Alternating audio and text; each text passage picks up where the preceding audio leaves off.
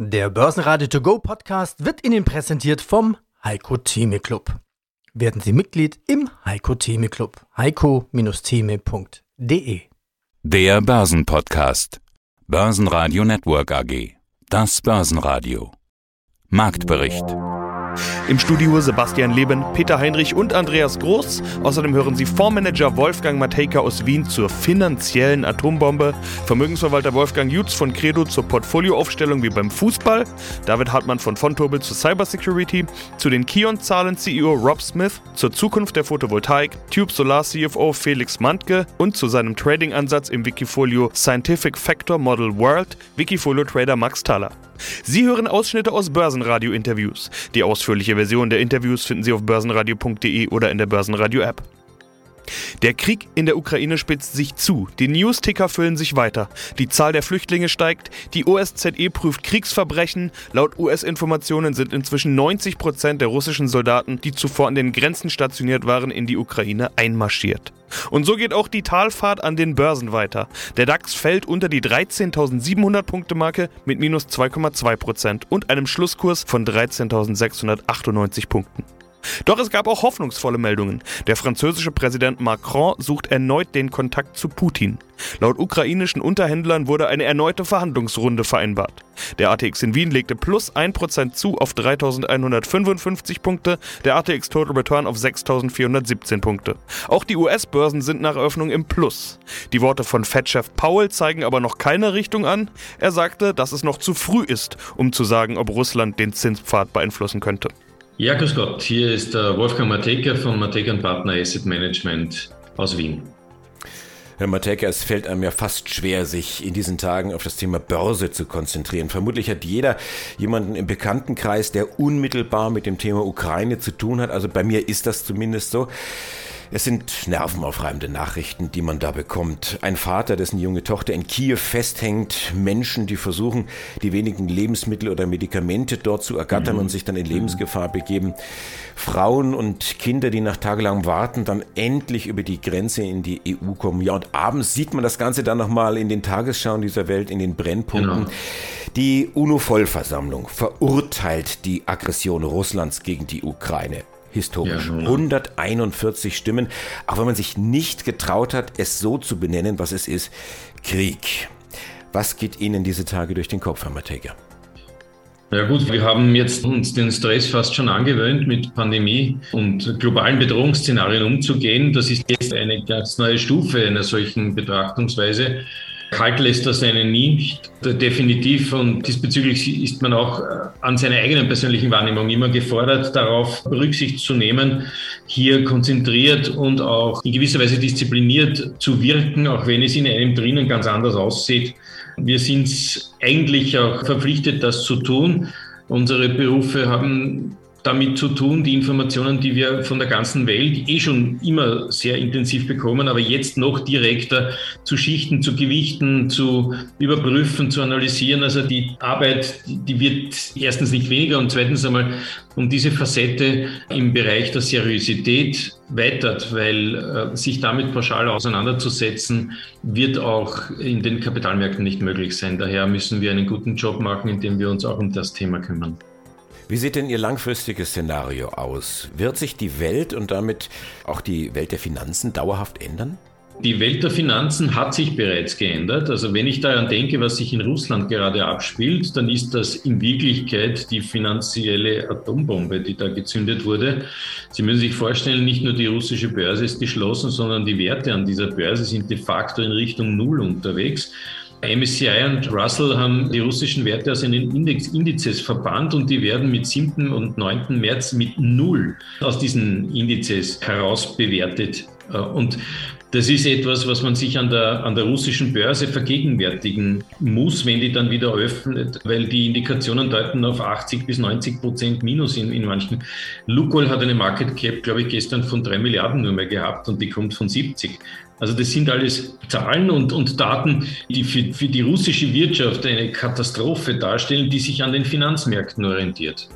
Äh, für die restlichen Finanzmärkte bedeutet es, dass die Allokation sich auf die nächsten drei bis fünf Jahre ausrichten wird, in Abhängigkeit mit dem Fortschritt der Krise in der Ukraine und Russland.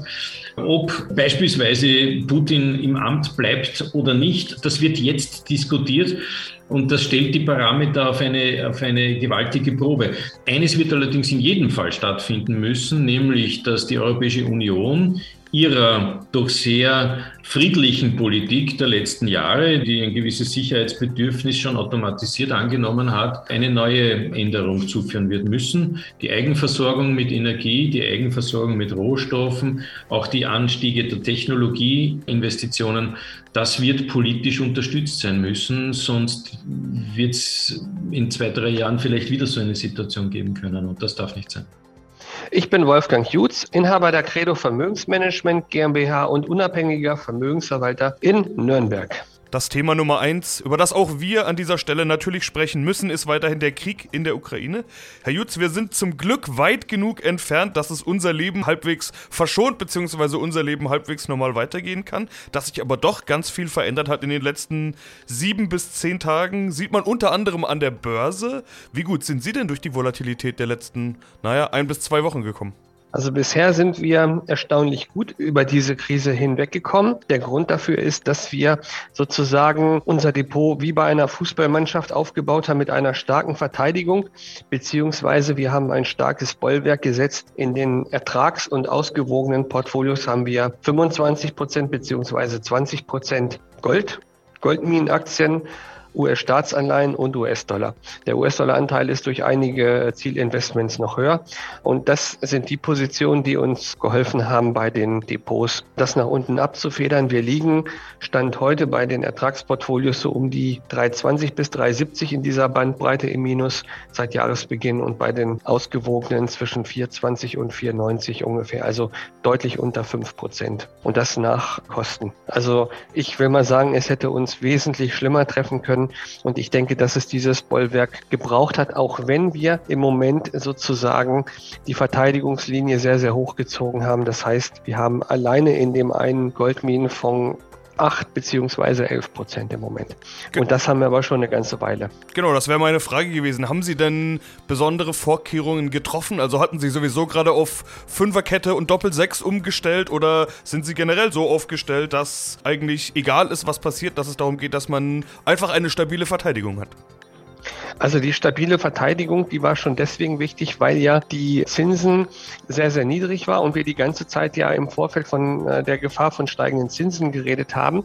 Und wir haben eine hohe Inflation, so dass ich mir gesagt habe, dann nehme ich doch den Anleiheanteil relativ niedrig, also gewichte den relativ niedrig und dafür dann eben mehr Gold und Goldminen, weil da kriege ich auch keine Zinsen. Und da habe ich eben nicht die Gefahr von Kursverlusten wie bei steigenden Anleihezinsen beziehungsweise fallenden Anleihekursen.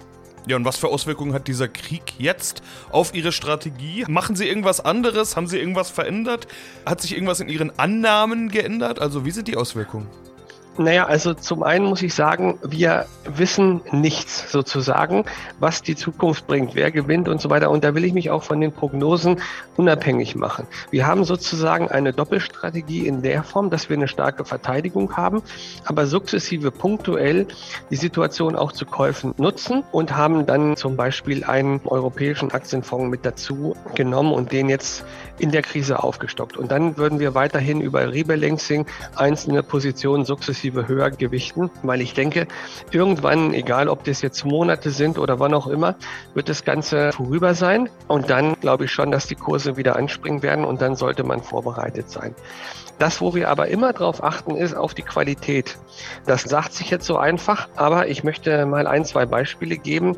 Wir haben in unserem deutschen Aktienfonds, den wir haben, das ist der DWS Plato Fonds. Da haben wir also nicht nur Verlierer, sondern Rückenwind bekommen wir zum Beispiel von einer Firma, die dort mit drin ist, die heißt Verbio. Die ist im S-DAX drin gewichtet. Die machen zum Beispiel Biodiesel, Methan und Ethanol. Und das ist eben eine gute Alternative zu konventionellen Kraftstoffen. Und nur alleine diese Aktie ist zum, jetzt eben auch um 20 Prozent angestiegen. Gewinner im DAX war einzig die Merck-Aktie nach guten Zahlen und einer optimistischen Prognose. Plus 1,3% für die Merck-Aktie. Die restlichen DAX-Werte gaben ab. Am deutlichsten Mercedes-Benz mit minus 6%. Die Autohersteller hatten beschlossen, ihr Russland-Geschäft komplett einzustellen. Minus 7,7% für Delivery Hero, die für viele als DAX-Absteiger gelten. Am Donnerstagabend wird die Indexzusammensetzung der deutschen Börse bekannt gegeben. Als Absteiger gilt auch Siemens Energy. Aufsteigen könnten Daimler Truck und die Hannover Rück. Schlusslicht im DAX war am Donnerstag RWE mit minus 8,6%. Die Aktie ist derzeit stark newsgetrieben und reagiert vor allem auf Themen rund um die Energiesicherheit. Mein Name ist Rob Smith. Ich bin der neue CEO bei Kian seit Anfang dieses Jahres. Bin Deutsche und Amerikaner und lebe mit meiner Frau hier in Frankfurt. Bin sehr happy zum Kian zu kommen, weil wir sind ein sehr tollen globalen Industrieunternehmen mit einem sehr starken Werdegang und äh, enormen Potenzial für die Zukunft. Rob, es gibt ja gleich mehrere Themen, über die wir heute sprechen können und das auch tun werden. Zum einen gab es die Jahreszahlen der Kion-Gruppe, hier hohes dynamisches Wachstum, dann der Krieg in der Ukraine und die möglichen Auswirkungen auf Ihr Geschäft. Aber beginnen wir doch mit Ihnen, mit der Person Rob Smith, seit zwei Monaten der CEO der Kion-Gruppe. Sie sind 65er Jahrgang, geboren in Augsburg, studiert in Texas und in Koblenz und dort auch dann promoviert. Thema ihrer Dissertation International Operations Management. International auch ihre Stationen. Sie waren in Deutschland, Frankreich, USA, Schweiz, Finnland, vielfältig auch die Branchen Elektronik, Automobil, Zulieferindustrie, Kräne. Was ist denn jetzt Ihre Mission bei Kion? Diese Firmen in, die, in der ganzen Werdegang waren immer globalen industrielle Firmen. Und mit Kian Interlogistik, ich kenne die Marken von Kian seit 30 Jahren. Die haben immer ein integrales Teil meiner ganzen Firmen gespielt. Und wir haben als Kian einen sehr starken Potenzial vor uns. Freue ich mich sehr darüber. Unser Ziel ist der globale Marktführer für Interlogistik und Supply Chain Lösungen weltweit für unseren Kunden mit einem sehr starken Fokus auf die Nachhaltigkeit, auf das meisten aus unseren Multi-Brands zu machen, mit einer Multi-Brand-Strategie und sehr starken Fokus auf Performance und Agility, gerade in den Zeiten, wo die Lieferketten so angespannt sind. Und zusätzlich, wir haben einen sehr starken, was die Nachhaltigkeit angeht, Fokus auf unseren People und unseren Leadership. Wir nennen das People, Planet und profitables Wachstum. Das ist, äh, wie wir Nachhaltigkeit bei uns sehen. Sie sind ja nicht nur Gentleman, Sie waren auch fünf Jahre Offizier der US-Armee. Rob, was geht jetzt in Ihnen vor, wenn Sie diese Bilder sehen aus der Ukraine? Markus, wir schauen mit sehr großen Besorgnis, was in der Ukraine abläuft. Und sind nicht nur besorgt, sondern wir wollen auch helfen als Kian. Dafür spenden wir als Kian eine Million Euro an das Deutsche Rote Kreuz für humanitäre Zwecke die Leute, die so stark betroffen dort äh, zu unterstützen und helfen. Und zusätzlich, das Internationale Rote Kreuz äh, stellt neue Logistikzentren auf, um die Flüchtlinge zu unterstützen. Und diese Logistikzentrum der Rote Kreuz, dazu stellen wir Stapler und andere Interlogistik-Elemente, diesen Logistikaufwand zu, zu unterstützen. Ja, hallo zusammen. Mein Name ist David Hartmann und ich bin Produktmanager bei der Bank von Tobi Europe AG. Das bedeutet, ich bin dort eben zuständig für die Anlagezertifikate für Selbstentscheider in den Märkten Deutschland und Österreich. Lieber sicher mit guter Cybersicherheit. Auch natürlich für ein sicheres Depot. Cybersicherheit, ja gut, keiner will seine Kreditkarten geklaut haben wollen oder ja, wir wollen ja auch Sicherheit in unserer Stromversorgung, bei der Bahn, beim Geldautomaten. Ja, unsere Daten liegen ja eh irgendwo in der Cloud oder in Clouds, die sowieso keiner kennt. Cybersicherheit ist ja das Top-Thema momentan. Wie wichtig ist diese Cybersicherheit? Und ja, man erkennt es ja auch schon, wenn Schäden kommen. Wie groß sind denn eigentlich die Schäden durch Hackerangriffe? Also das Thema an sich ist natürlich unheimlich wichtig. Also das ist so ein bisschen der Fluch der Digitalisierung. Zum einen erleichtert es unser Leben natürlich unheimlich. Also wir sind jetzt alle vernetzt und durch Corona hat das Ganze ja auch nochmal an Dynamik zugenommen, die Vernetzung der Welt und die Digitalisierung. Und auf der anderen Seite macht es uns natürlich auch unheimlich angreifbar. Wenn man jetzt äh, schaut, allein im vergangenen Jahr wurden weltweit durch Cyberangriffe Schäden im, in der Höhe von äh, 6 Billionen US-Dollar verursacht äh, und da ist auch die Tendenz noch äh, steigend und äh, von daher ist es natürlich eine Thematik, mit der wir uns als Privatperson zum einen natürlich beschäftigen müssen, aber viel wichtiger ist es natürlich auch zum Schutz von Infrastruktur und somit halt eben auch für Unternehmen, die selbstverständlich genauso wie wir da in der digitalen Welt unterwegs sind, sag ich mal. Ja, und die Zahl, die du nanntest, das ist ja eine offizielle Zahl und man weiß ja gar nicht, was so daneben noch passiert. Und spannend fand ich auch die Geschichte, es gibt ja schon Hackerangriffe, ohne dass sie wirklich gestartet haben. Also Zahlungen, ohne dass wirklich Hackerangriff schon passiert ist. Also quasi nur die Androhung hilft dir anscheinend schon, um da sich Bitcoins zu ergaunern.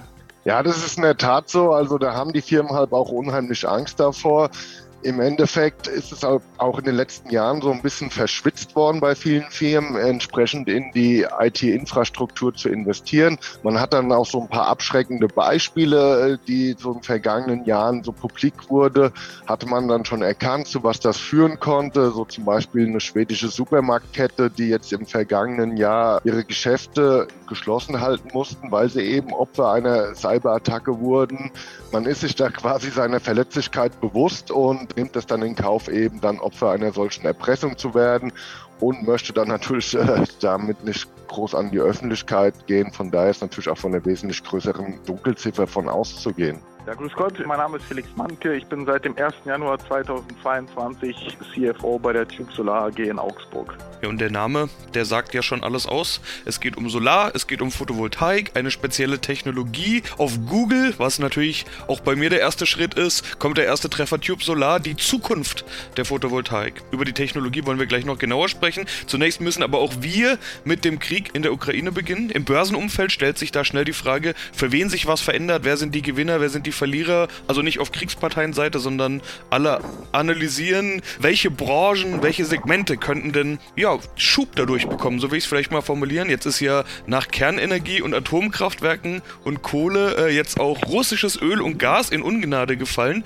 Und da bleibt ja nur noch erneuerbare Energie. Hm, Herr Mantke, zunächst mal ganz unabhängig von Ihrem Geschäft würde ich Sie jetzt gerne mal als Experten fragen. Die Corona-Krise hat den Digitalisierungsschub gebracht, den man davor ja immer wollte, aber nie richtig angegangen ist. Jetzt kommt die nächste Krise mit dem Krieg in der Ukraine und den Sanktionen gegen Russland. Könnte das den Erneuerbaren, den schon lange erhofften und gewünschten Schub bringen? Definitiv schon, beziehungsweise aus unserer Sicht wird natürlich die, die Notwendigkeit noch weiter unterstrichen, wobei wir natürlich sehr gerne von diesen Umständen abgesehen hätten, die sehr tragisch sind. Und, aber die Notwendigkeit grundsätzlich für, für das Forcieren und, und die verstärkten, verstärkten Einsatz von erneuerbaren Energien haben wir halt vorher schon extrem gesehen und haben auch extrem viele Interessensbekundungen von äh, potenziellen Kunden. Aber natürlich das derzeitige Setting oder die derzeitige Situation in der Welt macht nochmal klar, dass nicht nur erneuerbare Energien grundsätzlich, sondern auch bezüglich Abhängigkeitsverhältnissen zu, zu Energiequellen halt essentiell sind. Und von daher sehen wir uns sowieso gut positioniert und durch diese widrigen Umstände, die derzeit vorherrschen, eigentlich dann nochmal unterstrichen, wie wichtig das ist, diesen ja, angestrebten Energiemix, der es ja für viele Jahre erstmal sein wird, auch, auch gestalten zu können und hinzubekommen. Sprechen wir über Ihr spezielles Segment. Es geht um Agri-Photovoltaik, wie man es nennt, also landwirtschaftliche Flächen mit Photovoltaik-Einsatz, so will ich es vielleicht mal in ein paar einfachen Worten umschreiben. Der Vorteil ist klar, die gleiche Fläche wird sowohl für Energiegewinnung genutzt als auch landwirtschaftlich. Weniger Fläche genau. wird verbraucht. Das ist die Zukunft der Photovoltaik.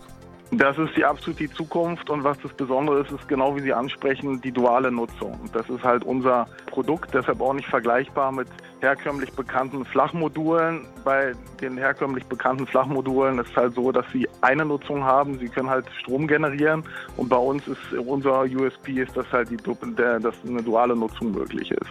Das heißt, es stellt sich auch gar nicht die Frage bei Landwirten, will ein Landwirt jetzt einen landwirtschaftlichen Betrieb aufgeben und dafür dann Strom generieren, sondern es ist genau der Punkt, das Geschäftsmodell kann weiter beibehalten werden. Landwirtschaft und man nutzt im Grunde die Ressource, die Fläche parallel auch für die Generierung von Strom. Ja, hallo, ich bin der Max Taller, betreibe das Wikifolio Scientific Factor Model World und bin Mitgründer von Agitum Invest. Agitum Invest und seit einem Jahr hier bei Wikifolio dabei. Am 1. Februar 2021, also habt ihr gerade einjähriges Geburtstag gefeiert sozusagen. Die Eckdaten zu Beginn des Interviews, Performance bis Ende des Jahres knapp 30 Prozent, aber im neuen Jahr dann fast wieder alles abgeschmolzen, werden wir gleich im Detail drüber sprechen. Wie ist denn dein, wie ist denn euer Ansatz dabei? Was ist die Trading-Idee? Wer seid ihr? Das Ganze ist tatsächlich aus einem Forschungsprojekt an der Uni in Kooperation mit dem Lehrstuhl für Kapitalmärkte entstanden. Uni München muss man dazu sagen, ne? die TU München. TU München, genau. Da haben wir mit einem Team aus sechs Leuten ein Multifaktor-Modell entwickelt. Und aus diesem Modell heraus haben wir dann im Team einen Algorithmus herausgearbeitet, welcher jetzt quasi die Base der Strategie darstellt.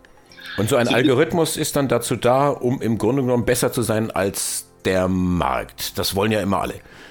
Genau. Also zu diesem Modell haben wir dann quasi noch einige andere Aspekte mit eingebracht, wie zum Beispiel elf verschiedene Risikotypen in Bezug auf die Volatilität des Portfolios und noch ein paar andere Parameter. Vielleicht um auf dieses Multifaktor-Modell kurz einzugehen, um die, auf die einzelnen Faktoren einzugehen. Diese spiegeln die Marktkapitalisierung, das Buch-zu-Marktwert-Verhältnis, die Investmentbereitschaft, die operative Profitabilität, das Momentum und die Risikoprämie der Unternehmen wieder.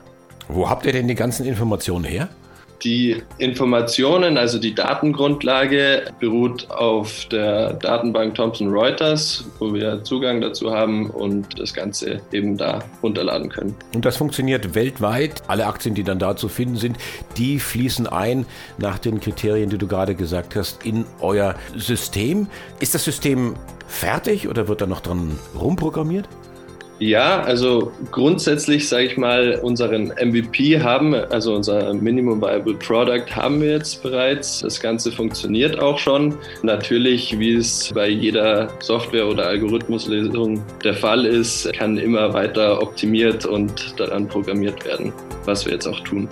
Was dieser Algorithmus jetzt kann, ist dass wir ihn jetzt quasi auf der Datengrundlage ihn mit Hunderttausenden von Datenpunkten füttern. Also zum Beispiel mit den Daten jeder einzelnen Aktie aus dem SP 500. Der Algorithmus berechnet uns dann auf Grundlage der verschiedenen Faktoren ein gewichtetes Ranking dieser 500 Einzeltitel aus dem SP. Aus diesem Ranking heraus investieren wir dann in die Top 10 Titel jeweils gleichgewichtet. Und in unserem Wikifolio haben wir als Grundlage eben den SP 500, also die 500 Unternehmen aus den USA und den Eurostock 600. Börsenradio Network AG Marktbericht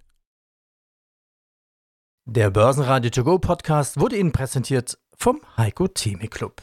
Werden Sie Mitglied im Heiko Theme Club. heiko-theme.de